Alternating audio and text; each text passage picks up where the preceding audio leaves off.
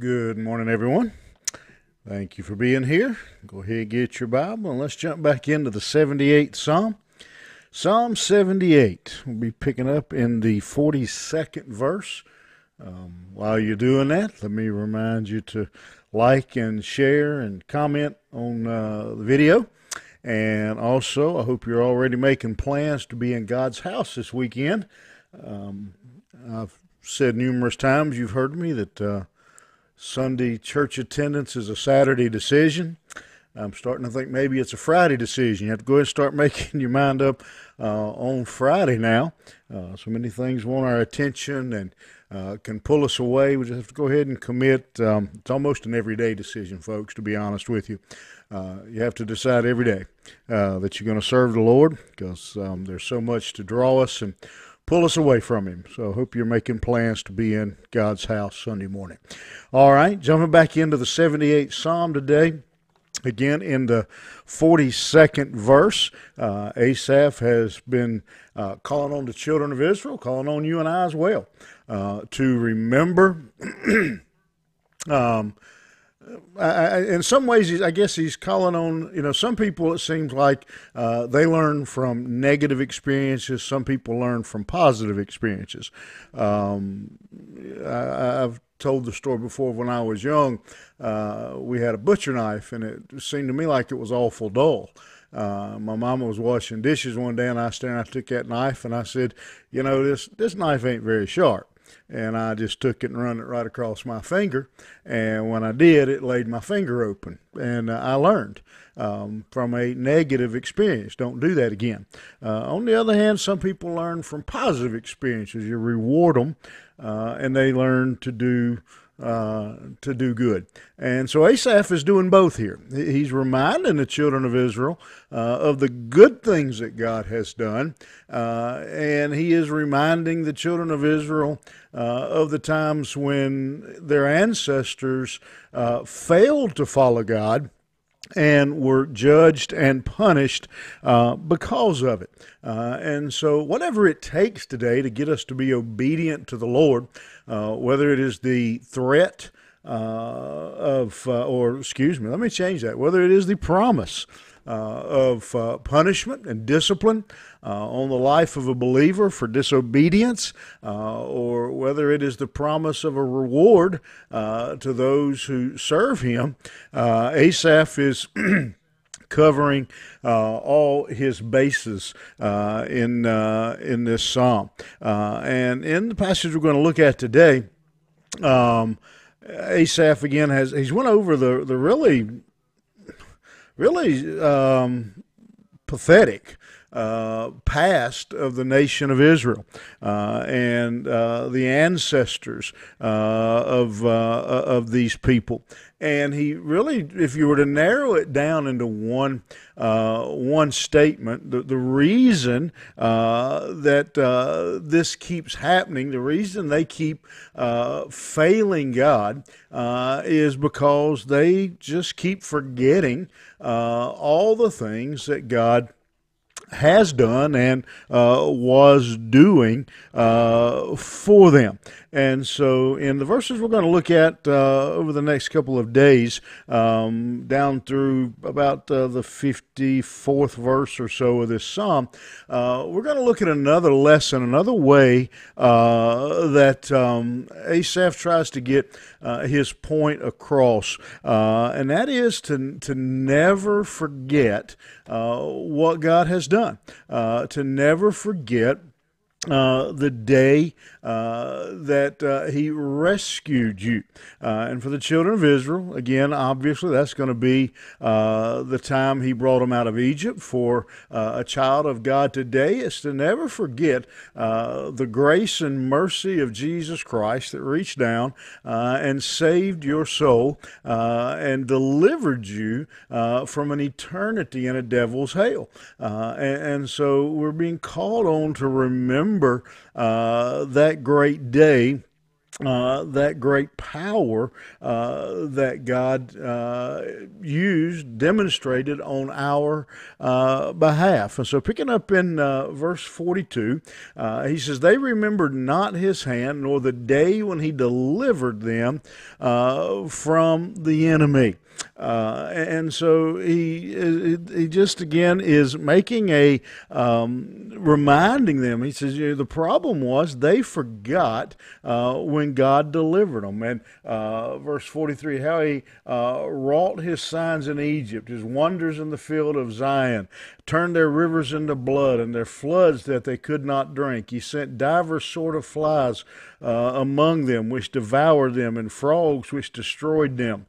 He gave also their increase unto the caterpillar and their labor unto the locust. He destroyed their vines with hail and their sycamore trees with frost. Uh, he gave up their cattle also to the hail and their flocks to the thunderbolts. Uh, he cast upon them the fierceness of his anger, wrath, and indignation, and trouble by sending evil angels among them.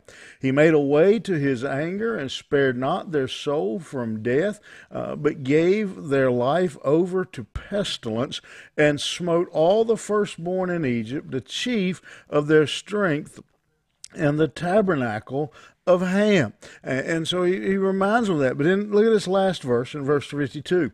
But he made his own people to go forth like sheep and guided them in the wilderness like a flock. Well, you know that story. Uh, Asaph is simply reminding the children of Israel uh, of the plagues uh, that God brought on the nation of Egypt when uh, when they were holding the Israelites uh, in bondage in captivity.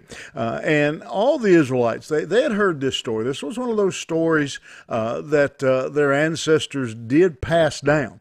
they shared this story from generation to the generation, but they the, the, while they shared the story, uh, I think they forgot the the truth behind the story. They forgot the power. Uh, verse 42 talks about uh, they remembered not his hand. Uh, and I think what, what, kind of what Asaph is saying is they remembered uh, the details of the story. Uh, if you'd have asked the children of Israel in that day uh, what the plagues were that God brought on Egypt, they could have named them off. They could have rattled off every one of them. but uh, they they missed the point. Uh, they they overlooked God uh, in those uh, in, in, those plagues. And basically, what Asaph is saying is they forgot uh, the great day that God intervened and delivered them uh, from uh, their slavery. Uh, they again, they they remembered the miracles. They remembered the plagues. Um, the, the, how, how, about saying it this way? They remembered the plagues. They forgot the miracle.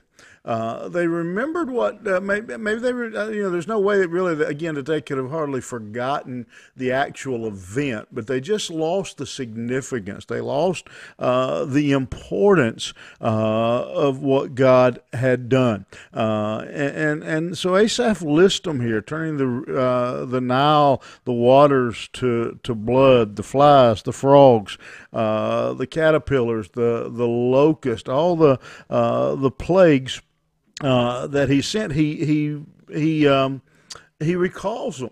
Uh, and, and, again, I don't think really it was so much that the Israelites had forgotten that miracle. Uh, that, that that event, but they had forgotten the significance. They had forgotten um, they remembered the the the event more than the provider of the event. Um, they, they, were more impressed by the gift than the giver. Uh, is a good way of saying it. And I think uh, sometimes if we're not careful as believers today, uh, as New Testament Christians, uh, we can make the same mistake. We uh, we recognize the gift. Uh, we we appreciate the new day. We appreciate the food on our table. Uh, we appreciate our families. We appreciate our freedom. Um, we, we appreciate our, our ability to the freedom to worship. We appreciate the gift, uh, and, and, sometimes we we overlook uh, the giver of the gift. Uh, and, I really think that's kind of what Asaph is driving at here. Um, and, and, I certainly think um, that that's the case uh, for uh, many times in the church and in believers' lives uh, today is that we uh, we appreciate the gift. Um, as, as, believers, we're thankful for our uh, salvation. Uh, we're thankful uh, for what uh, what He has done, uh, how He has provided salvation. We're thankful for the actual salvation that pres- protects us and prevents us from going to a devil's hell. Uh, but we overlook uh, the great giver, uh, the fact that God so loved the world that he gave his only son. Uh, we just uh, came through Easter and serves as a reminder to us. And so this morning, my, my prayer is that as we look around, and, and, and we all, you know, it's good to do uh, we look and, and we see the um, you know the the sunrise. We see the flowers bloom. We see uh, you know the little baby. Uh, those kinds of things, and we're just thrilled with those things. Uh, but let's not overlook the giver uh, of those great gifts. Uh, let's remember to be thankful to God. Uh, the, the truth is, if, if God never gives us another thing, uh, He deserves all our praise and all our glory uh, that we could possibly render to Him. And so, my challenge for you today, and going forward uh, is uh, to to be like uh, be what Asaph is calling for. Let's remember how good our God is. Let's remember the grace and mercy of our God. Let's not forget uh, His faithfulness, uh, his, his, love, His kindness, His mercy, His grace, uh, all, all those words we use. Uh, let's remember uh, that it was our great God uh, who provided those things for us. and I think that'll change our perspective on a lot of things. I think if we remembered that and kept that in our mind, I think we'd, we'd feel a lot better. Uh, have a lot better attitude towards things if we'd keep our focus and our mind uh, on remembering the good things of God and how good He is to provide those good things. All right, you have a good day, and we'll see you back here tomorrow morning.